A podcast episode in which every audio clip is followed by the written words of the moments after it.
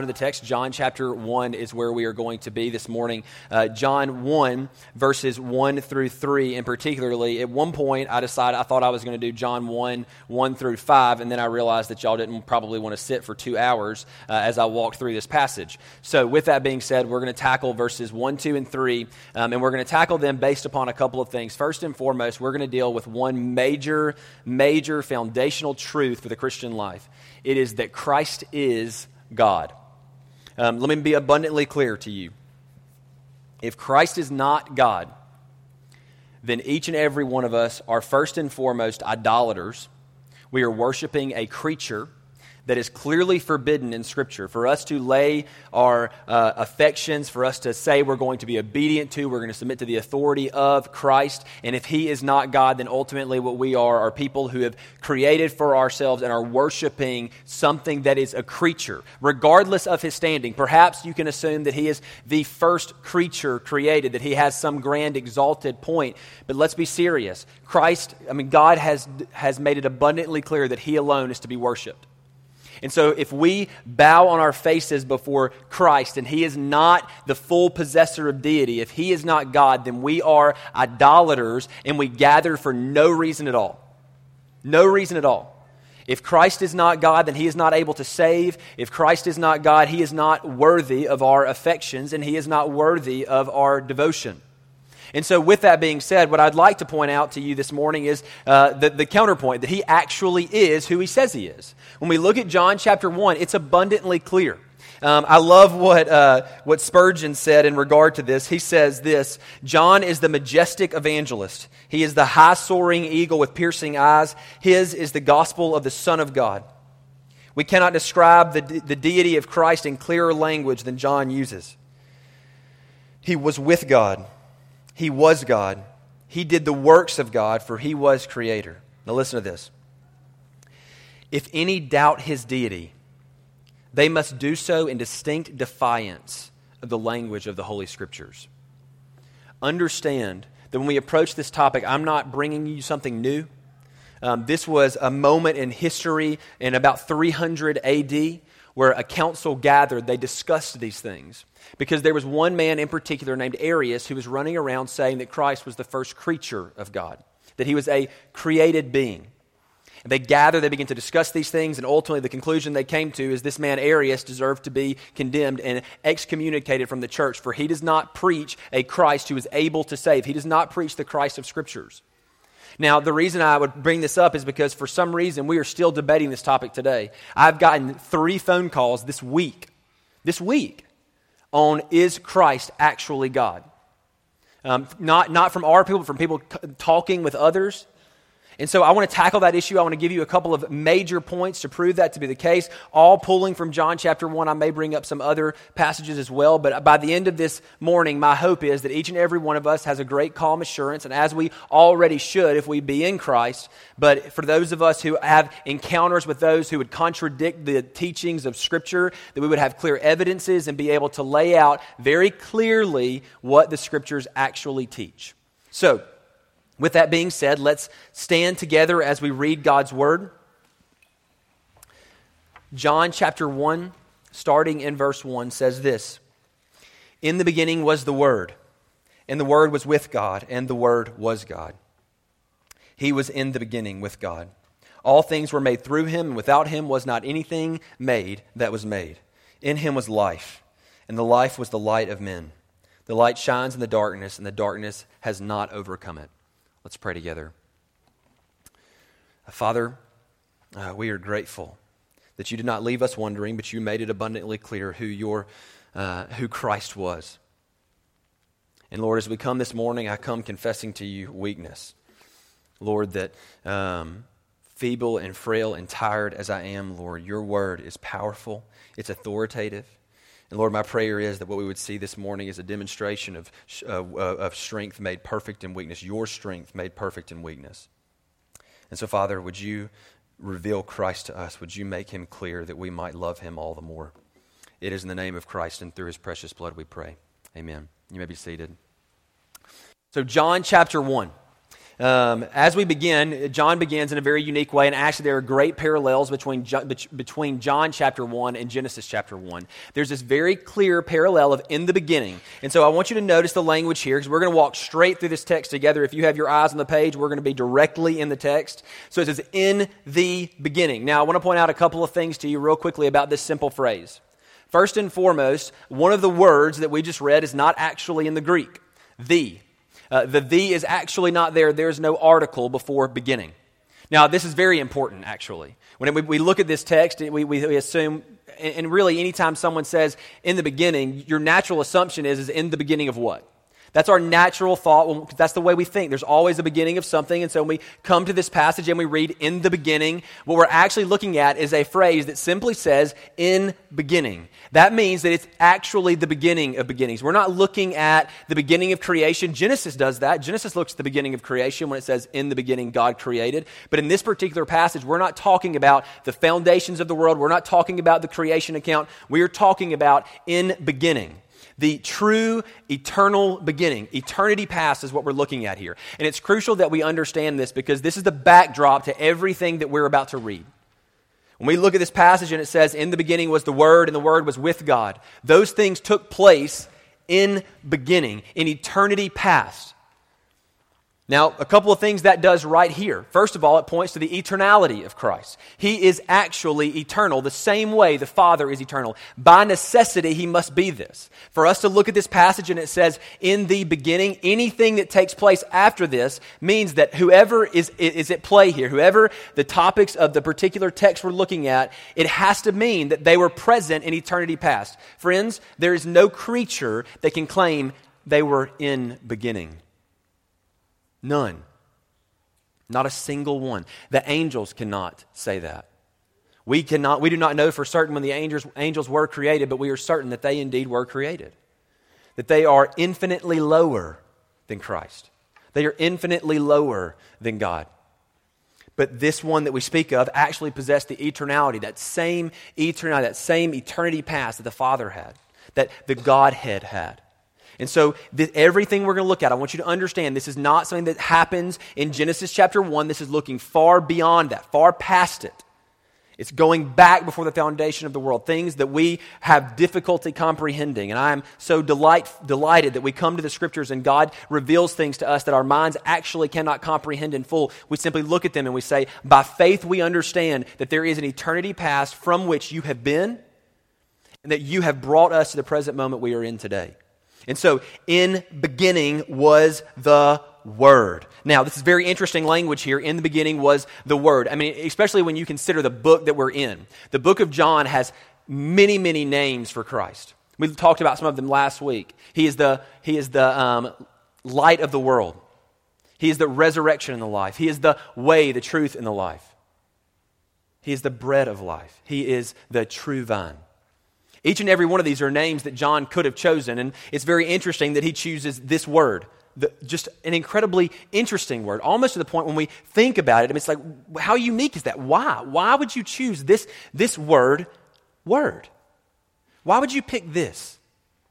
And there are a couple of reasons I would point out to you. Um, first and foremost, it, it is a medium of manifestation. I'm going to go be honest with you. I'm pulling this from um, one of my favorite commentators named A.W. Pink. He deals with this, and, and this is an incredibly difficult and interesting thing that John writes to us. He's writing to us to convey that there was one who came to make clear who the Father actually was. And I want to make this point real quickly before we get into these that apart from God sending his Son, we would have no comprehension of his person. He simply could not be known. And I would argue that even into the Old Testament, the reason the Old Testament is written is so that we might have an accurate account leading in to the actual Word coming and dwelling among us. Each and everything in the Old Testament points us looking to the future, looking to Christ who would come and rescue for himself a people. The whole sacrificial system is pointing to Christ. The tabernacle is pointing to Christ. The miracles that we see in the Old Testament, the judgments, the wrath, all of those things are pointing to the word that would come to make clear to us who God actually is. And so when John picks this word, he does so intentionally. He is attempting to point out, making abundantly clear to us that if we desire to know intimately the Father, there is only one means by which we can go. and it is Christ. So, three things that we can understand from John choosing the word word. He is first and foremost a medium of manifestation, meaning that Christ has made manifest the invisible God, that from Christ's coming, we have actually perceived and seen the invisible God. That apart from him coming in this form, there would be no way for us to understand and grasp him in full. And I will be honest with you, we see this even in the Old Testament. Now, that may rub some the wrong way because that's before the incarnation. But we serve a God who is from the beginning. He is eternal, which means that he can be in any moment of human history at any time he so desires. And so when we look throughout the Old Testament passages and we see men who see and talk with God, but Scripture makes abundantly clear no one sees God and lives. Who do they see? They see Christ all these grand moments in the Old Testament. We have Jacob wrestling with God. Who is he wrestling with? He is wrestling with the incarnate God, the Word made manifest that we can know the Father. All throughout the Old Testament, there are very clear pictures of this. We call him Christophanies. He makes himself known, he makes the Father known. And so he is indeed the Word. He is the medium of manifestation. Secondly, he is the means of communication. Christ, as the Word, is the divine transmitter communicating to us the life and love of the Father. Friends, the revelation that came when Christ cried for the first time, when he, when he as an infant, cried into human history was one of the grandest moments of revelation that God has ever given his people. And the beauty that we have, even today, just as a side note, that, that God sent the Word to make manifest and to communicate the Father to us, and then by His grace preserved accurate accounts in, from it in the Word, the scriptures that we have today, is an incredible grace to us. Because, friends, there are many that claim to have some grand uh, encounter with Christ. I need no grand encounter. I have the Holy Scriptures. The grandest of encounters that men can have with Christ is found in an accurate record of the Word dwelling among us. He is the means of communication. And so when we come to the Scriptures and we see Jesus speak, what we're seeing, what we're hearing is the Father speaking through the Son that by His grace, He communicates to us the life and the love of the Father. He makes it abundantly clear. Friends, if we approach Christ in the New Testament, we have everything we need to know about the Father. He came to make it clear. We'll deal with that at a later time in, in, this particular book, but by God's grace, He's the means of communication to people who, apart from some condescension from Him, could never know Him apart from God taking on human flesh and dwelling among, coming and, and dwelling in our sin and our wickedness. He sits and he is separated from it. He never sins in himself, but he sits among our filth so that he might communicate to us the Father.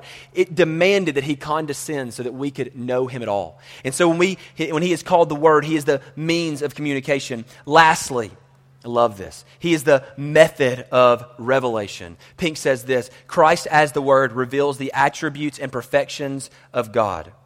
How fully has Christ revealed God? He displayed his power. He manifested his wisdom. He exhibited his holiness. He made known his grace. He unveiled his heart in Christ and nowhere else. Listen to this is God fully and finally told out the fullness of God can be known in Christ. We'll see why in a moment. But what grace? And I really do want to stop right here because I'm going to be honest. This whole first, uh, this whole introduction to the book of John is jam packed theologically. And what we can be prone to do is stop and, and fail to think about the practicality, how this affects how we live. But to be real honest, nine times out of ten, the scripture is, Scripture's aim is to actually change how you think. Because I am convinced, and you've heard me say, that our theology affects our doxology. What we believe about God affects how then we live. Have you thought and considered for just a moment the depth of the riches of the grace of God that He would send Christ, that He would leave the splendor and majesty of heaven, that He might come be the Word to you? That he might come and in his infinite grace bestow the full knowledge of God to you by living a perfect, sinless life, fulfilling the law perfectly, that you may have someone that you can lean on for salvation because you fail time and time again. He is indeed the Word. And apart from Christ being the Word, dwelling among us, making the Father known, friends, we would still be ignorant of Him. Perhaps there would be glimpses, but there would never be a full telling out of the Father. He could not be known. But in God's grace, from the beginning, he has made a plan to which he was going to send the Son to dwell amidst our sinful state to make known to us the holiness of God. It's an astounding thing. Just the, the choosing of this simple phrase, He is the Word. And I would like to add real quickly that if you aim to have an encounter with Christ apart from the Holy Scriptures, apart from what we see revealed here, and if you long to know God by any means other than Christ, you will come up dry. You will find something that is a figment of your imagination. The only way that we can know God, the only way that we can be in right relationship with Him is through the Word, is through Christ. Do not be fooled. There are many that would argue there are various ways, but the Scripture makes it abundantly clear it is only through the Word. And so, by God's grace, He has given this to us.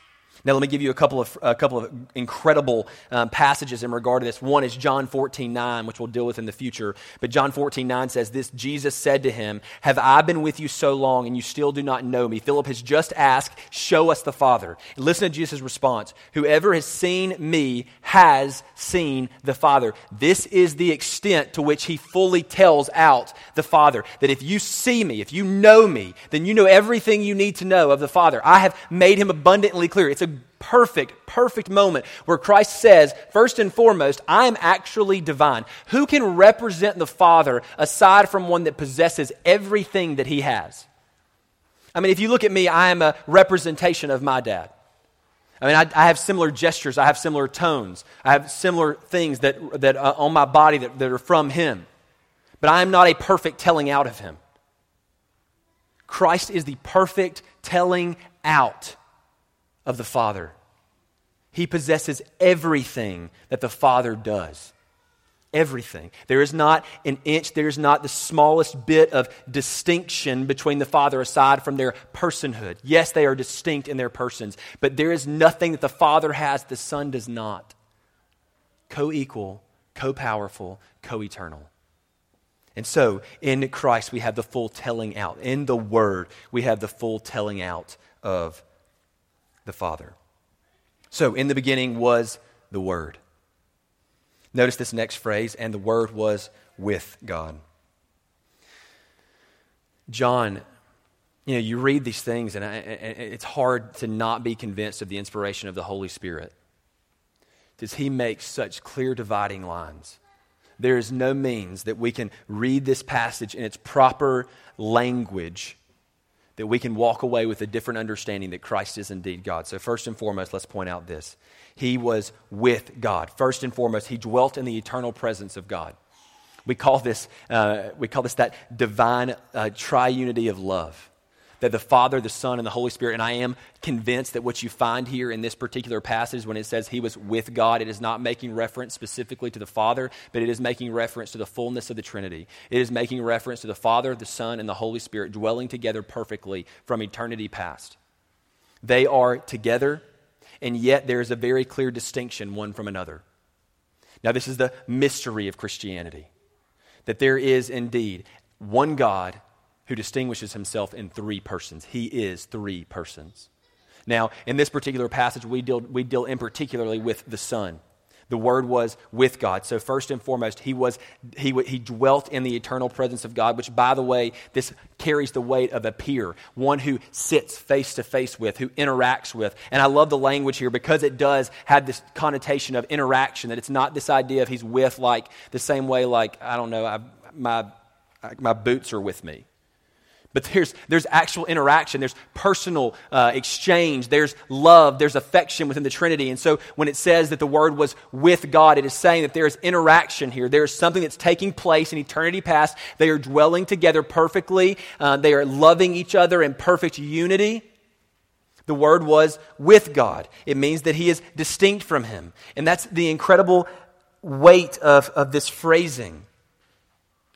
Because let me just be honest with you. If you stop here and you don't go any further, you would have to assume that the Word is indeed separate from the Father, separate from God. And there are many that would come into this passage and begin to alter some of the original language that you see very clearly in every single manuscript. That there would be some, some shift in this. But the, the, the scripture does not lend itself to that. There has to be a complete casting away of the actual language that was written for us to come to any other conclusion. So he was with God. Secondly, he was God. Now, this is a very important topic. We're going to deal with this in a couple of ways. But first and foremost, this means that the Word actually possessed full deity in and of Himself. He is not an extension of the Father's deity, He is divine in and of Himself. That means when Christ came, it wasn't the Father giving away some of His deity, kind of separating Himself into the person of Jesus. Instead, it was Christ, the second member of the Trinity, co equal, co powerful, co eternal, coming in and stepping into human time and existence so that He might rescue for himself a people. And so the beauty of this is that that, that son, that begotten of the Father, that cherished member of the Trinity,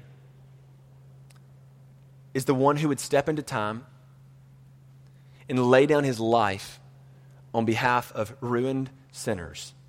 Men who have spat in his face, who have rejected him, who with every breath they breathe mar his image. The Word was God Himself. And he came. The holy, righteous, perfect God came and was born in a feeding trough. I want you to feel the weight of this a little bit here. Because what we see here is this idea of an, the actual God stepping into human existence. I do not want you to be fooled into thinking that perhaps this is some extension of the Father. The Father actually didn't come, but the Son came. The full deity of God dwelt here on the earth for a season. And by His grace, He revealed Christ to us. He revealed the Father to us. This is why Jesus actually could represent the Father perfectly. If He was not God, then He could not do it. This is why I go back to this basic statement. If we worship a creature, if Jesus is a creature, then we are all idolaters. We worship a creature rather than the creator. Romans condemns this. So, how is it that we worship Christ and are not idolaters? How is it that we worship Christ and we are not men given over to idols, bowing on our faces before creatures or crafted things? He has to be God. That means the entirety of the New Testament that points us to the worship of Christ would be in complete and total contradiction with itself if Christ is not actually God. So when, when we look at the scripture and it points us to bow on our faces before Christ, that he would be the sole object of our worship, that would essentially mean that Paul, as he writes, says, violate the first commandment. Violate it. That's not what we have here what we have is a very clear indication that the means by which men are to actually worship God is through the finished work of the Son by the empowerment of the Holy Spirit to the glory of God the Father. That's how we worship. Because when we look to Christ as the greatest affection of our heart, as we worship Him and long to be obedient to Him, as we ascribe to Him the highest value in our life, we are looking at the true God and saying, You are our highest value. You are our highest value. Secondly, he is a member of the Trinity. Now, I know I've mentioned this before, but I want to bring it up again. Because what we have is this idea of, uh, and, and what this goes back to the conversations that I've had multiple times this week already, that for some reason the Trinity is just firmly under attack. And I, and I, and I must come to the conclusion that the Trinity will always be under attack, because if you can undermine that, you can essentially undermine the gospel as a whole. It's a good starting point. And because it is a faith thing, because we look at that and we say, look, I can't fully comprehend and understand this in full, but I am certain that the scripture attests to this that God the Son is indeed God, that God the Father is indeed God, that God the Holy Spirit is indeed God, yet there is one God. Friends, if, if the Trinity is not what we see in the scriptures, I want to point out and, and make, and make a, a simple statement that salvation is simply not possible. First and foremost, if Jesus is not God, he cannot atone for your sin. that's a very simple way to consider this, but just make it abundantly clear, uh, is necessary that the one who comes to mediate on our behalf, to stand in the gap between God and man, must actually possess true humanity and true deity. He must actually be both of those things. If he is not, then we are still dead in our sin. Now, let me give you an illustration for that just to make it clear. I've probably used this one before. But if Christ is not God, meaning that if he is not from the beginning, if he is not eternal in and of himself, he could not drink the eternal amount of God's wrath on the cross. He does so in three hours. He drinks an eternal amount of God's wrath in three hours on the cross. When darkness falls, he drinks that cup in full. There's none left for those who had placed their faith in Christ. How then could it be that a creature one who was created, one who does not actually possess the power and authority over time, how could he do that? How could he do that? He simply could not. Secondly, if the Holy Spirit is not God, then we find the Holy Spirit essentially being, and nine times out of ten, what we find is the Holy Spirit is essentially treated as a force. There's a certain cult that would call themselves Christians, they are certainly not um, that truly do treat the Holy Spirit like it is the force. And I'm not using that word lightly. I'm actually saying the force that you would find in Star Wars. That's what they believe the Holy Spirit actually is. It is something that happens outside of, um, outside of consciousness, outside of sentience. It is something that just kind of flows and goes where it will. That's not what we see in Scripture. And the reason I point this out to you is because, like I said earlier, the God that we see mentioned in, Genesis, and in John chapter 1 is not making reference specifically to the Father, it is making reference to each and every member of the divine Trinity. That God, that Jesus was indeed with God, with the Father, with the Holy Spirit. Secondly, that He is God, that He is a member of that divine Trinity. And John, in his brilliance, in verse 2 says this He was in the beginning with God. To restate his point, to make it abundantly clear that this is not something that he is glossing over, but he is simply restating and saying it abundantly clearly. He was in the beginning with God. In the beginning with God.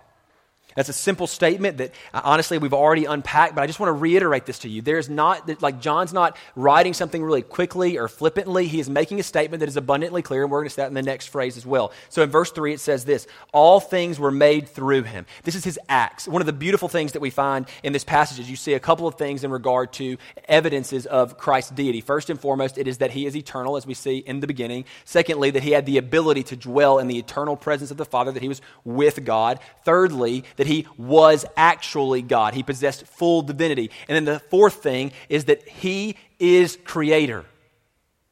Now, uh, whenever we come to this passage, immediately people will cite Genesis 1, where we see, In the beginning, God created the heavens and the earth. And to that, I will say yes and amen. We've made it abundantly clear. Jesus is God. You see, in Genesis chapter 1, what we see is the perfect triune God creating. You see in Genesis 1 2, the Spirit hovering over the face of the waters. You see God speaking. What is it that He is speaking forth? What is it that He speaks through? It's abundantly clear. John is giving us a grand commentary on Genesis 1. He does it in three verses. He makes it abundantly clear that each and everything that was created was created through Christ, only through Him. And that through Christ, we have life. Now, I want to point out a couple of things. Romans chapter 11, verse 36 points this out. I love this. It says, For from him and through him and to him are all things, to him be glory forever. That means in Genesis chapter 1, when God creates, there's a couple of things that is, are happening. First of all, all things that are created are from Him, from Christ. Romans 11 is making reference to Christ worshiping and praising Him from everything we've seen from Romans 1 to the end of 11. That what we see here, everything is from Him. Secondly, everything is through Him, that He is the catalyst of creation. Not a single thing was made apart from Him decreeing it to come into existence. Lastly, and this is most important, and to him are all things. When we look at Genesis chapter, when we look at John chapter 3, all things were made through him, and without him was not anything made that was made. It essentially means that everything that has breath, everything that is here on the earth is to the praise and glory of Christ. Everything is to him, meaning that when he creates, his intended purpose is to receive glory and honor from it. Now, let me make an application here, real quickly. That means that each and every one of us today, by God's grace, He created us. By God's grace, He sustains us. Lastly, that His intention is that He may receive glory and praise from our life. Do not get it backwards. Please. The whole theology of the scriptures will flip upside down if all of a sudden you are the centerpiece. You are not. All things were created by him, through him, and for him, meaning that your life, its intended purpose as the one who created you prescribed, is that he might receive glory, praise, and honor from your life. That means your family. The purpose of your family is to bring glory and praise to Christ. Secondly, it means that your personal life, not a single inch of it, is not meant to go to the glory of God the Father. Not an inch. I love the phrase, there is not a single inch over all creation over which Christ does not cry mine. That includes every square inch of your life. There is nothing that is exempt from it. If you are exempting him from something, rest assured you have an idol, that it is your highest affection. And so when we look at the scriptures, all things were made through him, and without him was not anything made that was made. Let me tackle one more thing, one more heresy that tends to erupt in regard to Christ. John reiterates this twice in one verse. All things were made through him. That means each and everything that is in creation, Christ himself made it. The divine Trinity made it. And look, it says again, and without him was not anything made that was made. That means each and every created thing, if it was created, was made through Christ. Now, this excludes then Christ being a creature. I'm telling you, there are, it's, it's astounding to me how many I come in contact with, how many you come in contact with. The phone calls I get are from you. The scripture makes it abundantly clear. It is not up for negotiation. And if you would like to look at the original text, and I would encourage you to do that when someone would tackle, would, would argue this with you, he cannot be created because without him, nothing was made that was made. Him being essentially means that he cannot have been created.